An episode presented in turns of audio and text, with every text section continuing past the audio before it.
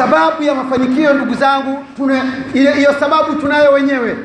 Leo hii ndugu zangu katika imani, tukiunganisha alaka ya huu cha Mungu, tuko katika mwezi wa kikafiri, mwaka wa 2016 mwaka mpya kabisa wa kikafiri.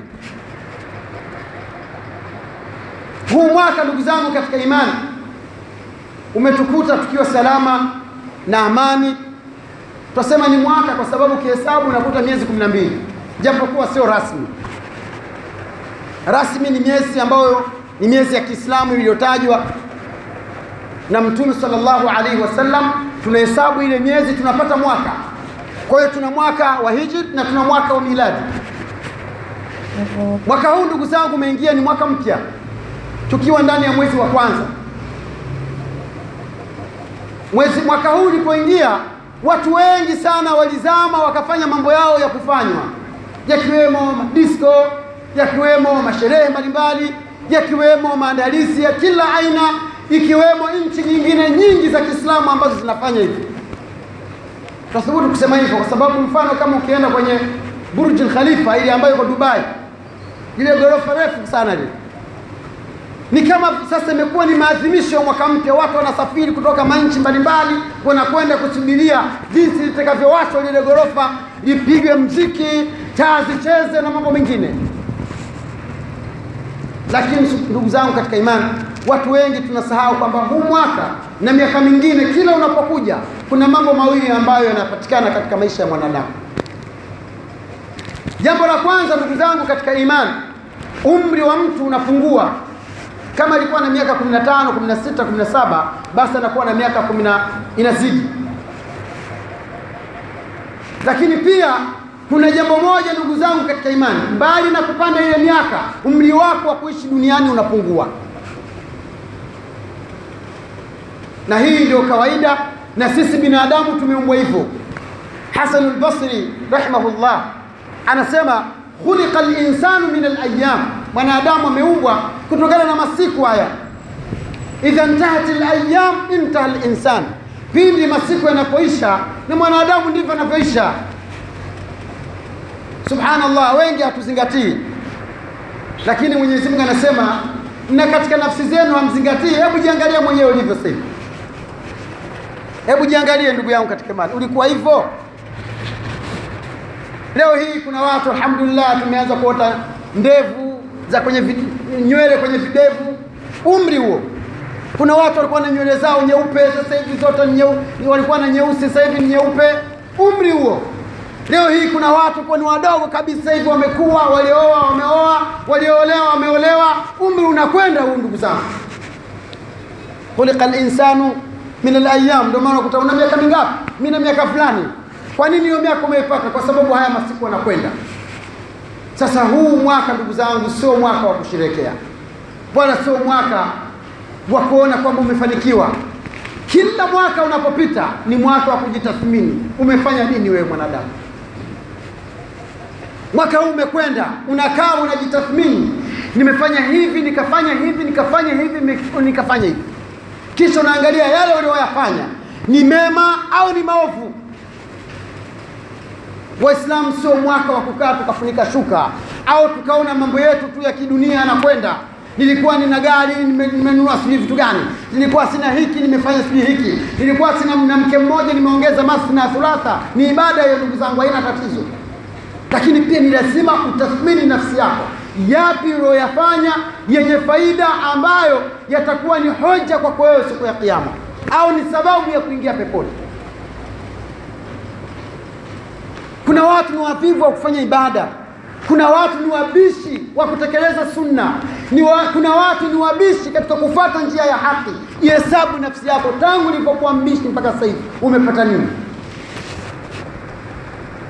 Waislamu, huu ni mwaka wa kujitathmini, na pia kujitathmini ni katika uchamungu, kwa sababu mtu asiyekaa akawaza akafikiria, hawezi kujua thamani yake yeye kupatikana duniani, hawezi kuijua thamani ya Allah subhanahu wa ta'ala, hawezi kujua amekosea wapi, kama mtu aweze kakaa akajitathmini. Masahaba radhiallahu ta'ala anhum Kuna wengine walikuwa wanakasirika kwamba ipo siku kilitajwa kitu ya mbele ya Mtume sallallahu alaihi wasallam, alafu akakisahau akawa akijui. Aswahaba Mtume sallallahu alaihi wasallam, siku moja alikuwa Uthman bin Affan radhiyallahu anhu wakati wa ukhalifa wa Umar ibn al-Khattab radhiyallahu ta'ala anhu. Uthman alikuwa amekaa msikitini, hana raha, hana furaha, kanuna, yani kachukia wakati wa ukhalifa wa Umar. Angalieni jinsi ndugu zetu masahaba waliotangulia walivyokuwa wakijitathmini, wakikaa wakafikiria kwamba yapi yamewapita ya na ni yapi walioyafanya. Wa masahaba wamefanya mambo mengi sana. Uthmani ni tarehe katika, katika, katika Uislamu. Kuna kila zingine wanasema benki za huyu tajiri mmoja anaitwa Raji, Mwenyezi Mungu amhifadhi, anafanya mambo mengi, na bilmunasaba amejitolea kuwafundisha watoto elfu tisa wa Tanzania Qur'an kwa mfumo ambao pindi hao watoto wakiwa wazee watakuwa na uwezo wa kujisomea Qur'an. Tumwombe Mwenyezi Mungu amwafikishe kheri hizi. Watu wako huko mawapi wanafikiria, alafu sisi tuko hapa na tuna mamali kibao, wala hatuyawazi. Tunajua tu my family, my wife, my nini, basi. Kuna watu wamekaa nafikiria, Tanzania mimi sijaifanyia kitu eh? Eh, kuna ile nchi Nigeria nina kituo pale, ndio eh, pia nina kituo, sijui wapi Indonesia nina kituo, Tanzania bado sijafikiria. Ah, sawa, hamna neno. Anajitahidi, anafanya anafanya mambo, anakuwa kheri. Uthman amekaa msikitini, akapita mjomba wake na Mtume sallallahu alaihi wasallam, Saad ibn Abi Waqas radhiyallahu ta'ala anhu, akamsalimia. Alivyomsalimia Uthmani hakuisikia ile salamu, kwa hiyo hakumjibu, hakuitikia. Saad ibn Abi Waqas akashangaa, mimi nimemsalimia Uthmani hajaitikia, nimemkosea nini? Sawa Waislamu, akaanza nimemkosea nini? Mbona hajaitikia salamu yangu? Saad bin Abi Waqas akachukia. Allahu akbar. Salamu ngapi zapita tu, ah, yule pale yule mbea sana. Acha na salamu tu, salamu tu basi. Uislamu wenyewe hamna kanzu tu na na ndevu. Ndivyo watu wanaofanya istiza na dini. Saad bin Abi Waqas akaenda kwa Umar ibn al-Khattab radiyallahu ta'ala anhu. Alipokwenda akamwambia ya amira almu'minina, nimepita kwa Uthmani nimemsalimia, wallahi alazim hajaitikia hajaitikia salamu yangu, sijui nimemkosea nini. Naomba umwite umuulize kama nimemkosea nisamehe. Angalieni nyoyo zilivyokuwa laini, nyoyo zilivyokuwa zimekunjuka. Kwa nini mtu akosee? Mwite, mpe nasaha. Sio mtu kakosea, umesikiliza kwenye redio, umesikiliza kwenye WhatsApp, umesikiliza kwenye Facebook na wewe unakasirika huko huko, salamu alaikum, alaikum salamu, hakuna tena. Huu ndio Uislamu wetu tuliokuwa nao sasa hivi. Mtaweza kusikia mtu bwana eh, fulani eh, ah, kasema hivi kasema hivi kasema, ah, na siko naye. Ah, ya shehe, wengine mashehe, wengine maduati, wengine yani hata huwezi huwezi kudhania. Nafsi zetu katika safu za Ahlusunna wal ni mtihani. Neno tena Ahlusunna wal Jamaa halipo, ni mtihani mkubwa. Waislamu, tuangalie tulipokosea, tukae tutafakari, tunakwenda wapi? Umar ibn al-Khattab anhu akamwita Uthman akamwambia wewe ndugu yake na mtume sallallahu alaihi wasallam khalu nabii sallallahu alaihi wasallam anaweza kukusalimia usiitike? Akasema bwana mimi hajanisalimia bwana. Sadi bin Abi Waqqas akamwambia mimi nimemsalimia kabisa nimemsalimia. Kakataa kuitika. Uthman akasema bwana hata sikudhania kwamba umepita mbele yangu. Mimi nilikuwa na yangu nikuangalia tunataka tujue Uthman huyu alikuwa na yako Nasema mimi nilikuwa na yangu hata sikukuona wala sijui umepita saa ngapi. Saad bin Abi Waqqas akamwambia mimi nimepita nimekusalimia hukuitika, ndio maana nikaenda ukishtaki kwa Amirul Mu'minin. Sahaba wa Mtume radhiallahu ta'ala anhu. Uthman akakaa akasema, hey, kuna mtu nimeona amepita hapa, lakini akili yangu ilikuwa haiko hapa. Uthman akamwambia bwana, mimi kuna jambo lililonishughulisha, jambo zito zito kweli kweli. Wale badala ya kuwa wamemlaumu, ikabidi sasa wajiandae wamsaidie vipi. Masahaba wa Mtume sallallahu alaihi wasallam akasema, bwana, siku moja tulikuwa tumekaa na Mtume sallallahu alaihi wasallam. Uthmani huyo, angalia, asema hivi, siku moja tulikuwa tumekaa na Mtume sallallahu alaihi wasallam. Baada ya kukaa, Mtume akaapia akasema, wallahi walladhi walladhi nafsi biyadihi kuna dua mwislamu anapoiomba kwa ikhlas, Mwenyezi Mungu anampa. Kisha akaja bedui mmoja kutoka vijijini akamshughulisha Mtume, kisha hakututajia hiyo dua. Hapa nawaza hicho kitu kimenipita, hata sijui alisema ni dua gani. Angalia hilo jambo peke yake, mtu anapita mbele yako na kusalimia atauji na mtu kafanya mengi, ibada nyingi, hilo peke yake. Kwa nini lile pale silijui? Uthman bin Affan radhiallahu anhu asema, sasa nimekaa hapa nawaza maalumati hayo nitayapata kwa nani? Ile dua siku ile, mimi na uhakika Mtume sallallahu alaihi wasallam hakuitaja. Sisi nao tuna shida zetu, tutafanyaje sasa? Saad bin Abi Waqqas akasema eh, basi basi basi, naikumbuka. Asema siku ile baada ya kikao kumalizika, Mtume hakuitaja, nilikimbia nikamfuata kwake anifundishe. Subhanallah. Saad bin Abi Waqas asema baada ya kile kile kikao kile, yule Arabi akaja, labda kauliza maswali yake na nini, Mtume sallallahu alaihi wasallam hakuhitaji ile dua. Saad bin Abi Waqas akasema, mimi siku ile nilimfuata na nilikuwa peke yangu, mbio mpaka nyumbani kwake, nikamwambia ya Rasulullah, umezungumza vitu na umeondoka, haujatufundisha. Mtume sallallahu alaihi wasallam akamwambia Saad bin Abi Waqas kwenye kile kikao cha Umar bin al-Khattab na Saad bin Abi Waqas na Uthman bin Affan, Saad anamwambia hivi, ah, ila mimi naikumbuka, wala usiwe na wasiwasi, hiyo tena pressure tena kutoa. Uthman akakaa sasa, kwa kula kai vizuri, ni ipi?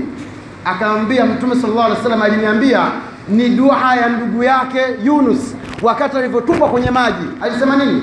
Alisema la ilaha illa anta subhanak inni kuntu min adh-dhalimin asema maneno hayo. Hakuna Mwislamu ambaye anayeomba dua akayatanguliza maneno haya akayataja, kisha akanyanyua mikono yake, ila Mwenyezi Mungu Subhanahu wa Ta'ala nampa.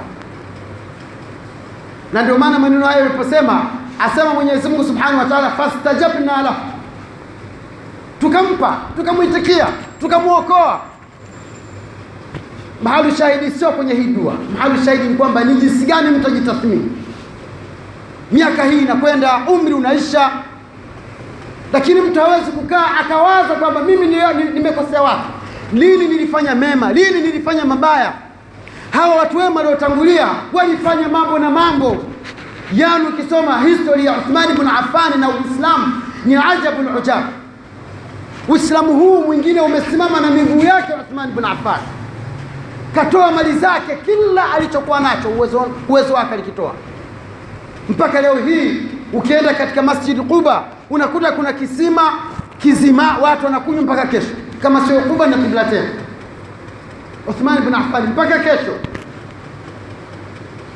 mitenda ambayo yainunua mpaka kesho ipo katika mji wa Madina, lakini anakaa akawaza, mbona ile siku kuna kitu kilikuwa hivi kikawa hivi kikawa hivi. Mimi na wewe ndugu zangu katika imani tunakosea mangapi kwa siku? Hebu tujitahidi tukae pia tuzingatie kwamba huu mwaka mpya huu, mimi mwaka uliopita nimefanya nini? Mwaka uliopita nimekosea wapi? Ni kheri ipi kwa mali nilizokuwa nazo nimeifanya mwaka uliopita? Nina mradi gani wa kuwasaidia watu? Kuna watu wako mashuleni, kuna watu wana hali ngumu, kuna mtu hawezi kukwambia, lakini subhanallah, ukimwangalia tu movement zake Hebu jiulize wewe, kama una uwezo, lini ulimwita mtu kamwambia bwana, wewe waishi vipi ndugu yangu, hmm? unaishi vipi? Wapo watu wana shida zao.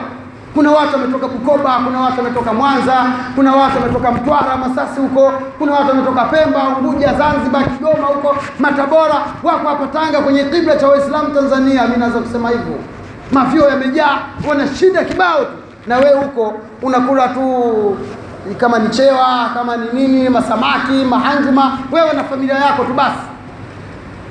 Jitafakari kwanza, ndugu yangu katika imani, ni mradi gani uliouweka baina yako wewe na Allah subhanahu wa ta'ala.